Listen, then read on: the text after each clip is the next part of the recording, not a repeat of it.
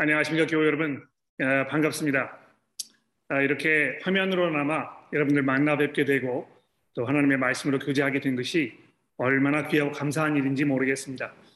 아, 오늘 아침에 우리 룻기서의 말씀을 봉독해 주셨는데 이 남자와 여자의 관계에 대해서 얼마나 이 남자가 배려심과 또 인내심과 또 지혜와 사랑으로 이 여자를 잘 보살폈는가 또 여자가 얼마나 그 아름다운 마음으로 아, 부모에게 순종하며 또 이 남자에게 순종하는가 하는 그 아름다운 이 관계의 모습에 대해서 우리에게 설명해 주었습니다. 자, 그러면 우리 잠시 기도하고 오늘 본문 말씀을 함께 살펴보도록 하겠습니다. 기도하겠습니다. 하나님 아버지 참 감사합니다. 아, 이렇게 귀한 만남을 저에게 허락하여 주시고 하나님의 거룩하신 말씀을 듣게 하셨으니 아, 이 시간 주의 성령께서 저희들의 마음과 생각을 주장하셔서 우리가 이 말씀을 들을 때에 거듭나게 하시고 또 하나님의 거룩하신 뜻을 이해하며 우리의 삶을 주께 산 제사로 드리는 아, 귀한 삶을 살아가는데 부족하지 않도록 저희를 먹여주시고 입혀주시기를 예수 그리스도의 이름으로 간절히 기도합니다. 아멘. 아, 오늘 본문 말씀은 고린도 전서에서 가장 어려운 말씀이 아닌가 이렇게 생각을 합니다. 아, 우선적으로 이 해석하기가 쉽지 않은 부분들이 몇 군데 있습니다. 예를 들어 볼까요?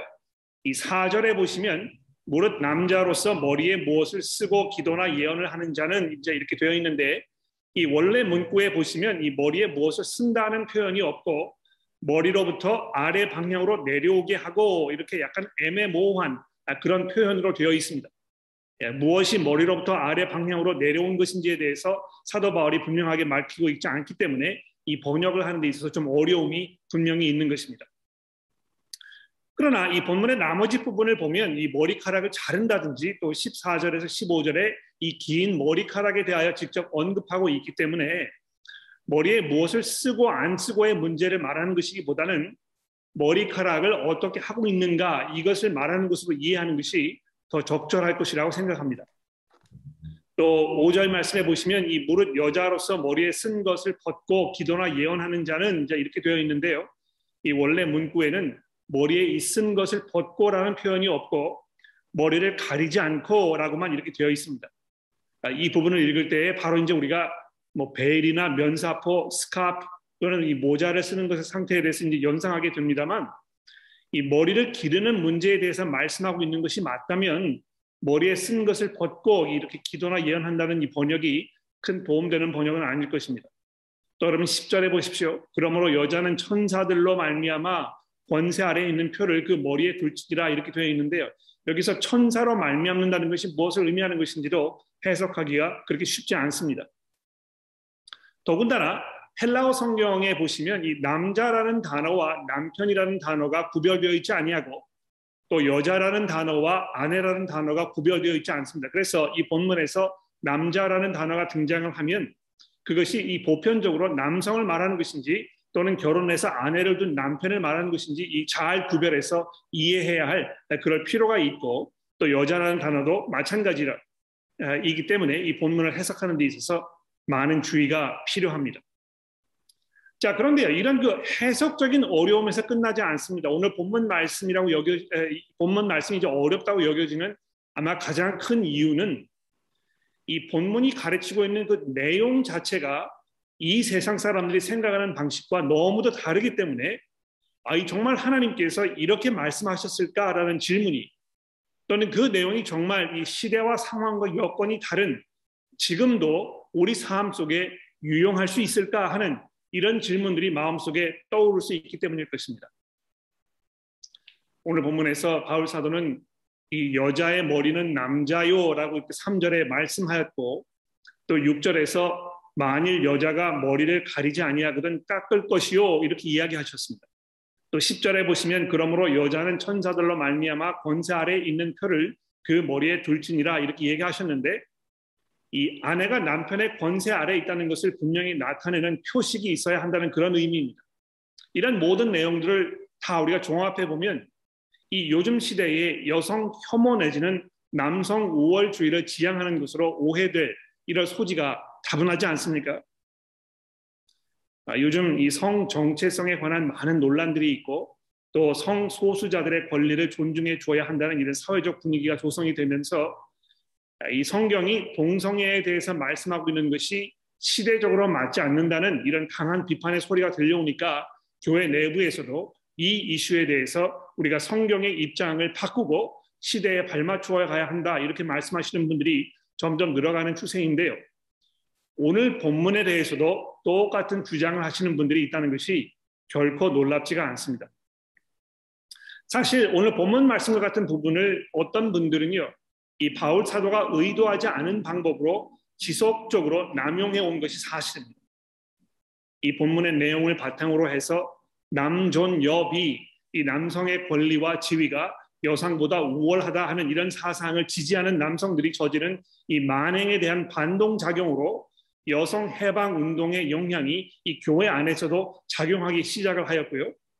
또 사회적으로는 그 운동의 진화의 운동이 진화의 진화를 거듭하면서 여성들이 남성에 대하여 느끼는 어떤 혐오감을 적극 표현해야 한다고 하거나 또는 남성을 적으로 여기는 일종의 어떤 그 사회 계급론적 투쟁을 벌이는 이런 지경에까지 오게 된 것입니다. 아, 예전에는 인간 사회 역사는 기본적으로 이 부르주아 계급과 노동자들 간의 이 경제적 투쟁의 역사라고 마르크스가 주장을 했습니다만 요즘 들어서 이 신마르크스주의에 의하면 이 피억압자들을 성소수자라든지 여성이라든지 또 흑인들로 이렇게 재해석을 하면서 이들로 하여금 지금까지 존재해온 어떤 사회 구조의 틀을 깨뜨려야 한다는 이런 새로운 혁명의 필요성에 대해서 말하고 있습니다. 그래서 뭐 결혼을 재해석한다든지 또 성 정체성을 근거로 해서 남녀 간의 이 구별을 종식시킨다든지 또 전통적 가족의 의미를 뒤집어 엎는다든지 하는 이 모든 시도들이 다 거기에 포함된다고 말할 수 있을 것입니다. 이런 움직임들이 이 교회 안에서도 이제 목소리를 점점 높여가고 있는 이 시점에서 오늘 아침 이 본문의 말씀을 우리가 다시 돌아보는 것이 매우 의미 있고 아주 중요한 일이라고 생각을 합니다. 오늘 설교의 본문 제목, 아, 설교의 제목을 긴 머리, 남자의 부끄러움과 여자의 영광이라 이렇게 제가 정해 보았는데요. 아, 우선 결론부터 말씀을 드리자면 이 오늘 본문 말씀은 하나님께서 남자와 여자를 이 동격인 존재로 창조하셨지만 아, 동일하게 만드시는 아니하시고 동격이지만 서로 다르게 하나이지만 다양성 있게 지으셨다는 사실과 또 그 다양성이 교회에서 어떻게 표현되고 적용되어야 할 것인지를 말씀하고 있다는 것입니다. 자, 그렇다면 3절에서 아, 바울 사도가 말씀한 이 여자의 머리는 남자요라는 이 말씀의 의미를 한번 살펴봅시다. 아, 성경에서 이 머리라는 의미는 지도자, 또 리더, 통치권, 또 그에 따른 이 권위를 말하는 것입니다. 아, 이 교회 안에서 이제 여성 인권 운동을 하시는 분들은 이 머리라는 단어가 지도자, 리더, 통치 뭐 이런 의미가 아니고 단순히 이제 그 근원, 영어로 이제 그 소스라고 얘기하죠. 이것을 그 의미를 가지고 있을 뿐이기 때문에 남자가 여자의 머리라는 이유로 여자가 남자에게 순종하는 것을 강요하는 것이 부당하다 이렇게 말씀을 합니다만 이 3절 전체를 살펴보았을 때 그런 주장이 성립되지 않음을 우리가 쉽게 알 수 있습니다. 여러분 우선 그 남자의 머리가 그리스도라 하는 이 부분을 한번 생각해 봅시다. 남자의 머리가 그리스도시라는 이 말의 의미는요. 아주 분명하게 그리스도께서 남자 위에 계셔서 남자를 다스리는 분이라는 그런 의미입니다. 그리스도께서 하나님께서 세우신 이 세상의 통치자이시며 또 온 세상을 심판하실 심판관이시고 십자가에서 보혈을 흘려 죄인들을 피값으로 사심으로 그들을 자기의 소유로 삼으셨기 때문에 그분을 주님이라고 고백하는 모든 이들은 이 그리스도를 주님이라고 고백하며 또 그분을 섬기고 예배하는 것입니다. 바로 그런 의미에서 예수께서 이 머리가 되시는 것입니다. 그런데 이 머리가 되신 그리스도께서는요, 이 폭력적 권력을 행사해서 억압하며 착취하시거나 자신의 이익에만 혈안이 되어 가지고 처음부터 끝까지 철저하게 이기적인 이유에서만 움직이는 이런 그 폭군이 아니시고요. 자신을 온전히 희생하면서 자신의 다스림 안에 있는 이들을 섬기시기 위하여 스스로 종의 모습으로 찾아오신 한없이 넓고 깊은 사랑의 왕이신 것입니다. 모든 사람들이 자신의 머리로 삼고 싶은 분이며 이런 분이라면 내가 그분의 종이 되어도 무관하다 이렇게 생각될 만한 그런 분이신 것입니다. 예, 성경이 그 이 권위라는 의미로 이 머리라는 단어를 사용했을 때 그 속에는 항상 그리스도께서 교회의 머리로서 어떻게 우리를 섬기셨는지를 염두에 두고 있다는 사실을 우리가 기억해야 할 것입니다. 교회의 목회자로 임명을 받은 목사는 물론이고 교회의 직책을 맡은 모든 이들은 자신들에게 맡겨진 이 리더십의 역할을 수행하는 데 있어서 머리 되신 그리스도께서 어떤 모습으로 교회를 다스리셨는지 이것을 항상 염두에 두면서 그 역할을 감당해야 하는 것입니다. 성경이 머리라는 표현을 사용했을 때 어떤 그 힘에 의한 의해서 쟁취한 그 권력, 즉 폭력 행사나 강제적 규제를 통해서 위압감을 조성시킴으로 인하여 이 차지한 권력을 말하는 것이 아니고 이 합의에 의해서 부여된 권위를 말하는 것입니다. 그리고 그 권위에 순종하는 입장에 있는 이들은요, 이것을 기쁜 마음으로 머리 대신 이에게 그분에게 순종하는 것을 당연히 여기는 마음으로 자발적으로 드리는 것입니다. 우리의 우리가 우리의 머리 대신 그리스도께 바로 그런 마음으로 나가며 우리가 그런 마음으로 그분을 예배하는 것 아닙니까? 아, 근데 여기 덧붙여서 사도 바울이 3절에 보시면 또한 이 그리스도의 머리가 성부 하나님이시라고 말씀하고 있습니다. 아, 이 부분에서도 역시 이 머리라는 단어는 이 위계 질서를 의미하는 이 단어로 사용되고 있는 게 분명한데요. 여러분 그 요한복음 6장 38절과 같은 구절에 보시면 이 성부 하나님과 성자 하나님 사이에 존재하는 이 위계 질서에 대해서 이렇게 말씀하고 있지 않습니까? 예수께서 말씀하시기를 내가 하늘에서 내려온 것은 내 뜻을 행하려 함이 아니요 나를 보내신 이의 뜻을 행하려 함이니라. 즉 이 성부 하나님께서 뜻하신 것을 성자 하나님께서 이루어 드리기 위해서 예수께서 자진하여 종의 모습으로 우리를 찾아오셨을 뿐만이 아니고 십자가에 자기의 목숨을 대성물로 내어 주셨던 것입니다. 남자의 머리가 그리스도시라고 말을 했을 때 남자와 그리스도 사이에 이 위계 질서가 존재한다는 사실을 우리가 이해할 수 있게 되는 것처럼 그리스도의 머리가 하나님이라는 표현을 통해서 그리스도이신 성자 하나님과 또 성부 하나님 사이에도 아주 분명한 이 위계 질서가 존재하는 것을 우리가 알게 된다는 것입니다. 자, 근데 여러분 보십시오. 아, 이것에 더해서 또 한 가지 아주 중요한 사실을 추가적으로 우리에게 설명해 주고 있습니다. 이 부분이. 이 남자의 머리가 그리스도시라는 표현으로는 설명할 수 없는 무엇이 또 있었기 때문에 이 지금 바울이 여기다 덧붙여 가지고요. 이 그리스도의 머리는 하나님이라고 말하고 있는 것입니다. 무엇일까요? 그것이 그것은 곧 성부 하나님과 성자 하나님께서 똑같이 하나님이심에도 불구하고 두 분 사이에 위계 질서가 존재한다는 사실입니다. 이 남자와 그리스도 사이에 존재하는 위계 질서는 너무나도 당연한 질서입니다. 그리스도께서는 한없이 크고 넓고 높으신 분이시며 인간이 감히 범접할 수 없는 우리와는 확실히 구별된 분이시기 때문에 우리가 마땅히 그분을 섬기고 순종하는 것이 당연할 것입니다. 그러나 그리스도의 머리가 하나님이라 이렇게 얘기했을 때는요. 사도 바울이 뭘 말하고 하는 것입니까?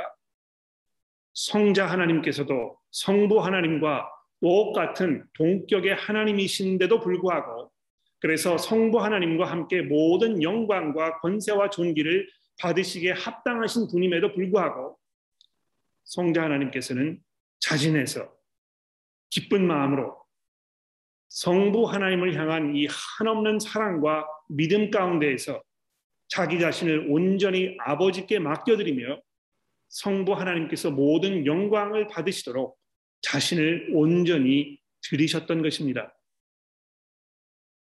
여러분 이 사실은요.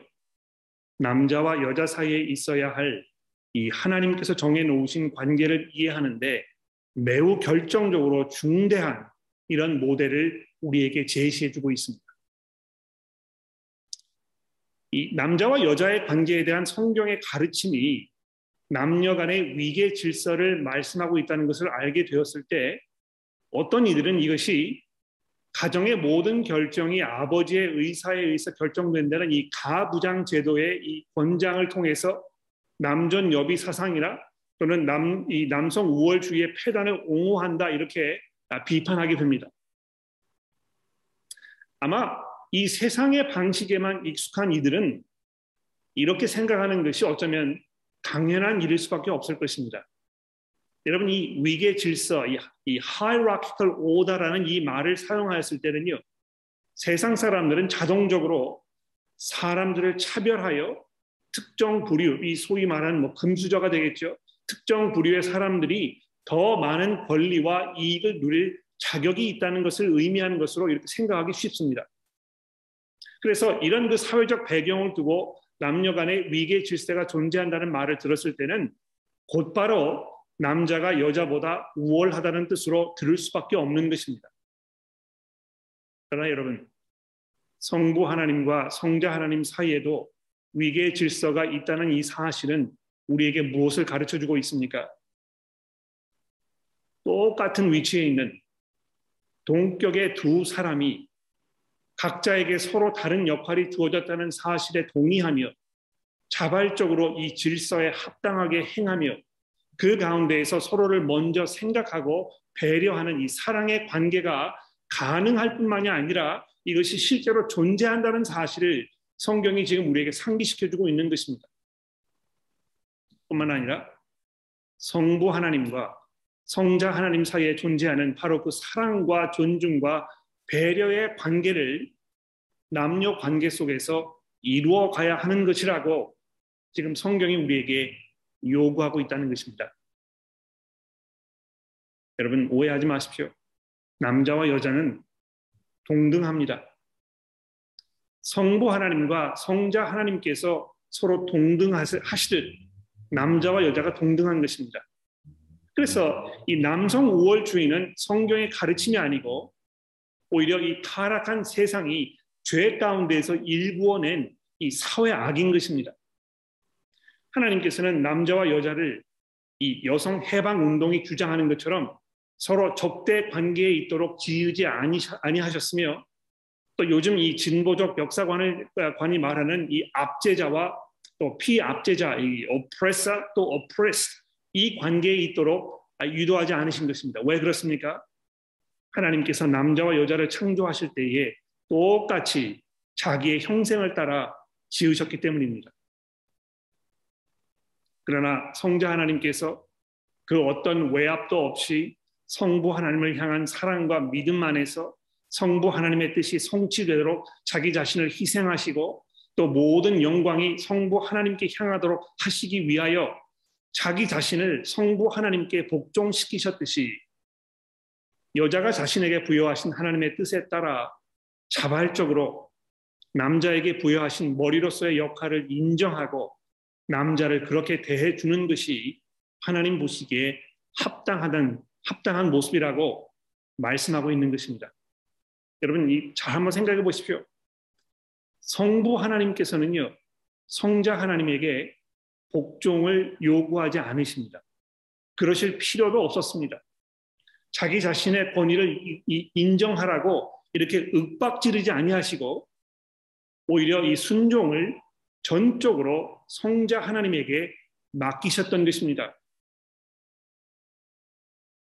그렇다면 남편들도 아내들에게 순종을 윽박지르지 말아야 할 것입니다. 이 본문과 같은 이 말씀을 들이대면서 왜 내게 순종하지 않느냐고 역정 내지는 이 투정을 부리지 않아야 할 것입니다. 왜 그렇습니까? 이 순종이라는 것은요, 남편을 향한 존경과 신뢰의 마음에서 우러나오는 아내의 이 자발적인 선물이기 때문에 그런 것입니다. 아, 그래서 남자와 여자가 이토록 서로 다른 역할을 하나님께로부터 부여받았다는 사실을 설명하기 위해서 이 8절과 10절에서 사도 바울이 하나님께서 천지를 창조하셨을 때에 아담과 하와를 지으셨던 그 장면을 설명하고 있습니다. 8절을 보십시오. 남자가 여자에게서 난 것이 아니요 여자가 남자에게서 났으며 또 남자가 여자를 위하여 지음을 받지 아니하고 여자가 남자를 위하여 지음을 받은 것이니 이렇게 말씀하고 있지 않습니까? 예? 하나님께서 아담을 지으시고 그에게 하나님을 대신하여 하나님께서 맡기신 권위를 가지고 이 세상을 다스리는 이런 역할을 맡기신 것입니다. 그리고 아담이 그 일을 잘 수행할 수 있도록 돕는 대필의 역할을 하도록 그에게 하와를 아내로 주신 것입니다. 아담과 하와에게 똑같은 일을 맡기신 것이 아니고 아담이 할 수 없는 일을 하와가 할 수 있도록 또 하와가 할 수 없는 일을 아담이 할 수 있도록 하셔서 이 서로가 상호 보완적 complementary 한 관계 속에 있도록 이렇게 하신 것입니다. 그래서 11절과 12절에서 바울이 이렇게 말씀하지 않습니까? 그러나 주 안에서는 남자 없이 여자만 있지 아니하고 또 여자 없이 남자만 있지 아니하니라 이는 여자가 남자에게서 난 것 같이 남자도 여자로 말미암아 났음이니라 그리고 모든 것이 하나님에게서 났느니라 자 그렇다면 이 남자와 여자 사이에 하나님께서 정해 놓으신 이 상호 보완적 위계 질서의 관계가 교회 안에서 우리가 서로 교회로 모였을 때에 어떻게 표현되어야 할 것인가에 대해서 우리 잠시 한번 생각해 보도록 합시다. 여러분 이 4절과 5절을 주목해 보십시오. 무릇 남자로서 머리에 무엇을 쓰고 기도나 예언을 하는 자는 그 머리를 욕되게 하는 것이요. 무릇 여자로서 머리에 쓴 것을 벗고 기도나 예언을 하는 자는 그 머리를 욕되게 하는 것이니 이는 머리를 민 것과 다름이 없습니다. 자, 여기 우선 이 기도나 예언을 할 때라는 이 조건에 주목해 보십시오. 바울 사도가 특별히 교회로 모였을 때에 또 그 모임 중에서 공동 기도라든지 성경 봉독이라든지 간증 시간이라든지 뭐 인터뷰 시간이라든지 이것과 같은 이 대중 앞에서 맡은 역할을 감당하는 어떤 그 특별한 상황에 대해서 지금 말씀하고 있습니다. 두 번째로 주목할 것은 여자, 남자와 여자가 모두 기도나 예언의 사역을 맡을 수 있다고 바울이 말씀하고 있다는 사실입니다. 이 점에서 남자와 여자 사이에 차별을 두고 있지 않음을 주목해 보십시오. 그런데 그, 그렇다고 해서 이 남자와 여자가 교회에서 똑같이 모든 일을 다 해도 된다고 말하는 것은 아닙니다. 오늘 본문 이외에 뭐 이 디모데전서 2장 12절 같은 곳에 보시면 여자가 남자를 가르치는 것과 또 남자를 주관하는 것을 허락하지 않는다 이렇게 사도 바울이 분명히 말씀하고 있음을 염두에 두는 것이 중요합니다. 그러나 우리 앞에 있는 이 본문에서는 적어도 기도와 예언의 사역에 있어서는 남자와 여자 사이에 차별을 두고 있지 않다는 것을 우리가 알 수 있습니다. 자, 그런데 이 같은 사역을 감당한다 하더라도 남자와 여자가 서로 다른 모습으로 그 사역을 맡아야 할 것에 대해서 가르치고 있다는 것입니다. 남자는 머리에 무엇을 쓰지 말고, 어, 즉 제가 아까도 말씀드렸듯이 어, 머리를 길게 늘어뜨린 상태로 하지 어, 하지 말아야 하지만 여자는 머리를 가린 상태로 즉 이 머리카락으로 자신의 머리를 가린 상태로 해야 한다고 말씀하고 있습니다. 아, 근데 여러분 여기서 바울 사도가 의도한 바는 어떤 그 특정한 헤어스타일을 유지할 것에 대해서 말하는 것이 아닙니다. 아, 차로 이 머리카락의 길이를 재라는 것이 아니고요. 쉽게 말씀드리면 남자는 남자답게 여자는 여자답게 보이는 것이 중요하다는 것을 지금 말하고 있는 것입니다. 아, 종종 보면 머리가 좀 길어도 남성이라는 것이 누가 보아도 의심의 여지가 없는 이들이 있는가 하면 머리가 이렇게 치렁치렁 길지 않아도 여성처럼 보이는 또는 의도적으로 여성처럼 보이고 싶어 하는 이들이 있을 수 있는데요. 그런 상태로 아, 하나님 앞에서 사람들 앞에서 이 기도나 예언을 하는 것이 합당하지 않다는 것을 지금 사도 바울이 말하고 있는 것입니다. 왜 그렇습니까? 7절을 보십시오.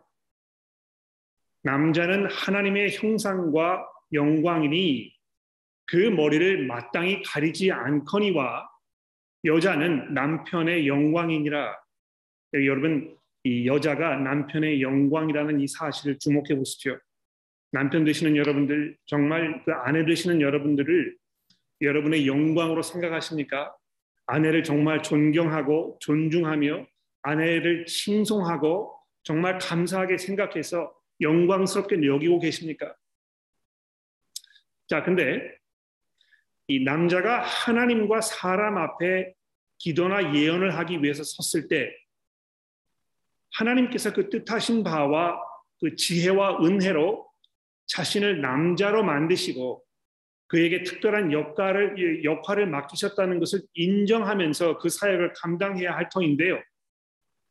머리를 가리고 하면 즉 머리를 길게 늘어뜨려 가지고 자신의 이 남성됨을 희석시키면 그래서 이 사람이 지금 남자인지 여자인지 또는 자기가 남성 되었다는 것을 좀 이렇게 그 안타까워하는 마음을 한 것인지 아, 이렇게 하는 모습으로 하게 되면 그것은 곧 자신을 창조하신 하나님의 영광을 희석하는 것이고 하나님의 영광을 가리는 이런 일이 된다는 것입니다. 하나님께서 실수하셔서 나를 남자로 태어나게 하셨다고 말하는 이런 결과를 초래하게 된다는 것입니다. 반면에 여자의 경우에 머리를 가리려고 하지 않는 것은 즉 여성스러움의 상징이라고 말할 수 있는 이 머리카락을 다 잘라버리고 자신의 여성됨을 불만스럽게 여기거나 남성처럼 행하려고 하는 것은 하나님께서 자신에게 여성이라는 특권을 주신 것에 대하여 항거하며 하나님께서 실수하신 것이라고 반기를 드는 것 같다고 사도 바울이 말씀하고 있는 것입니다. 여러분 제가 다시 한번 강조하고 싶은 것은요. 여성 교우님들께서 이 짧은 커트 머리를 하고 다니시면 안 된다는 말을 하는 것이 아니고요. 자신이 여성이라는 사실에 대하여 항거하려는 의도로 남자와 같은 모습으로 다니는 것을 말하는 것입니다. 여러분 특별히 그 10절에 보시면 이 결혼을 하신 여성분들 경우에 하나님께서 자신을 남편의 권세 아래 두셨다는 것을 분명히 드러내라고 이제 10절에 보시면 이 표를 머리에 둘지니라 이렇게 이제 이야기하셨는데 자기가 이 남편의 권위 아래 있다는 것을 분명히 드러내라고 말씀합니다. 그렇게 하지 않는 것, 즉 남편의 권위를 깎아내리고 크게 작게 남편을 진 누르려는 의도에서 나오는 이 모든 말과 행동은 결국 하나님의 영광을 가리는 일인 것입니다. 거기 이제 그 천사들을 언급하고 있는데 아, 잠깐 제가 설명을 드려보도록 하죠. 여기 이제 뭐 아, 이게 뭘 말하는 것인가에 대해서 굉장히 많은 그런 논란들이 있고 여러 가지 옵션들을 성경 신학자들이 아, 이 주석에다가 기록을 해 놓았습니다. 아, 제가 일일이 이걸 뭐 다 말씀드리기는 어렵고 제가 생각하는 것이 무엇인지를 간단하게 말씀을 드려보도록 하겠습니다. 아, 여러분 그 에베소서 2장에 3장에 보시면 하나님께서 교회를 하나로 묶으셔 가지고 거기에다가 여러 종류의 사람들을 다 부르셔서 한 몸으로 만드셨다고 이렇게 얘기합니다. 인간이 서로 화합하지 못하고 분열하여 다투면서 다 뿔뿔이 흩어진 것이 이 바벨탑의 이 저주인데요. 하나님께서 그것을 다 뒤집으셔가지고 그리스도의 복음으로 이 흑인과 백인과 또 남녀노소 뭐 이 동양 사람 뭐 뭐 이 그 다 가릴 것 없이 그리스도 안에서 한 형제로 한 몸으로 지낼 수 있도록 이렇게 만들어 놓으신 것을 하늘에서 천사들이 내려다보면서 하나님의 그 지혜와 하나님의 그 능력과 하나님의 그 엄청난 사랑을 찬송하며 감탄하게 된다고 사도 바울이 에베소에서 말씀하고 있습니다. 그런데 여자가 남편에게 대해서 불만을 품고 권위를 깎아내리고 자기의 여성됨에 대해서 불만스럽게 생각하고 그래서 그것을 아, 이 표현하고 아 그래서 서로 화합하지 못하고 결혼 관계가 깨어지고 또 그런 관계가 교회 전체에서 남자와 여자의 관계에서 이 분열이 일어나고 이렇게 하는 모습을 보게 되면 결국 천사들이 그것을 보고 얼마나 가슴 아파하겠느냐 아, 사도 바울이 이렇게 이야기하는 것이라고 저는 생각을 합니다. 어, 결론을 내려볼까요? 아, 우선적으로 저희 교회에 계시는 여성분들에게 제가 깊은 감사의 말씀을 드리려고 합니다. 제가 한번더 여기 교회에 있는 여성 교우분들로부터 성경의 이런 가르침에 대하여 불만을 표시하거나 아주 강하게 반대의 의견을 표시하거나 아, 또 그래서 불쾌하게 생각하시거나 이런 분들을 만나본 적이 없습니다. 아마 그것은 여러분들이 하나님의 말씀을 신뢰하고 또 믿음 가운데에서 하나님의 지혜가 우리에게 가장 좋은 것이라는 것을 믿음으로 고백하고 계시기 때문에 그런 것이 아닐까 제가 이렇게 짐작을 합니다. 그런 의미에서 아, 정말 여러분들이 교회에 오셨을 때에 특히 교회에서 이 앞에 나오셔가지고 특별한 어떤 그 사역을 맡으시는 분들 경우에 아, 정말 여성스럽게 아, 하나님께서 자기를 여성으로 만드셨고 또 그 안에서 특별한 역할을 감당하도록 하셨다는 것을 이렇게 이해하는 상태로 사역을 감당하시는 그 아름다운 모습을 보여주시는 것이 얼마나 감사하고 기쁜 일인지 모르는 것입니다. 거기에 덧붙여서 남성 교우분들을 향한 이 권면의 말씀을 드려보려고 합니다. 남자가 남자답게 아, 이 기도와 예언을 해야 한다는 이 바울 사도의 말씀 가운데에는요, 남자들에게 얼마만큼 이 중요한 영적 리더십의 역할이 주어졌는지를 우리에게 말씀하고 있습니다. 남성 여러분들, 가정에서 영적 리더의 역할을 잘 감당하고 계십니까? 그것은 여러분들이 성경에 있는 모든 것들을 다 아셔야 하고 아, 또 뭐 모든 질문들에 대한 답을 다 가지고 계셔야 하고 이런 것을 말하는 것이 아닙니다. 오히려 정말 하나님의 그 하나님 되심을 여러분들이 가정에서 남편으로서 아버지로서 보여주며 아, 이 본을 보이는 이런 삶을 사시는 것이고 또 가족들의 이 영적 건강 상태를 위해서 깊이 고민하며 하나님 앞에 기도하며 자기 스스로 경건한 삶을 사는 데 있어서 최대의 노력을 아, 이 쏟아 붓는 아, 이런 모습을 말하는 것입니다. 아, 여러분들이 그렇게 할 때에 가족들로부터 특히 아내로부터 많은 존경과 신뢰를 받을 것이라고 제가 분명하게 말씀을 드릴 수 있습니다. 어떻게 나를 남편으로 대접하지 않느냐고 이렇게 이 화를 내시거나 불만을 표현하지 마시고 어떻게 하면 내가 이 영적 리더로서 가정에서 내 식구들을 잘 섬길 것인가 여기에 집중해 보시면 아마 이 남편으로서 아버지로서의 역할을 잘 감당하는 아, 역할이 되실 것입니다. 마지막으로 이 본문 말씀 우리가 살펴보면서 아, 이 세상과 타협하지 않는 이 신앙이 무엇인지를 우리가 다시 한번 생각해 보게 됩니다. 이 외부로부터 아, 이 성경이 가르치고 있는 이 내용을 수정하라는 얼마나 많은 압박을 지금 교회가 받고 있는지 모릅니다. 어느 시점에선가는요, 우리가 더 이상 이 성경이 말씀하고 있는 이런 남자와 여자의 관계를 이렇게 대놓고 이야기하기가 어려운 상황이 우리에게 닥칠지도 모릅니다. 지금 벌어지고 있는 이런 모든 사회적인 변화의 추세를 따져가다 보면 아마 아, 이 언론의 자유, 이 표현의 자유 이것이 박탈당하고 그래서 교회에서 가르치는 이 내용도 이 사회가 요구하는 것에 부합되어야 한다는 이런 그 규제가 우리에게 다가오는 날이 아, 있을지도 모른다는 것입니다. 성도 여러분, 우리가 하나님의 지혜 가운데에서 우리에게 주신 이 창조의 질서 가운데 우리가 믿음으로 순종하는 마음으로 용기 있게 우리 교회의 모습을 지켜 나가야 하겠습니다. 함께 기도하겠습니다. 하나님 아버지 감사합니다. 아, 저희들에게 주의 말씀을 허락하여 주셨으니 저희가 감사하는 마음으로 이 말씀을 받게 하시고 또 이것이 우리 삶 속에 어떤 모습으로 어떻게 적용되어야 될 것인지에 대해서 끊임없이 우리가 고민하며 또 우리의 모습을 돌아보며 회개할 것을 회개하며 수정할 것을 수정하며 또 우리가 지켜야 할 것을 지킬 수 있도록 저희 모두를 인도하여 주옵소서.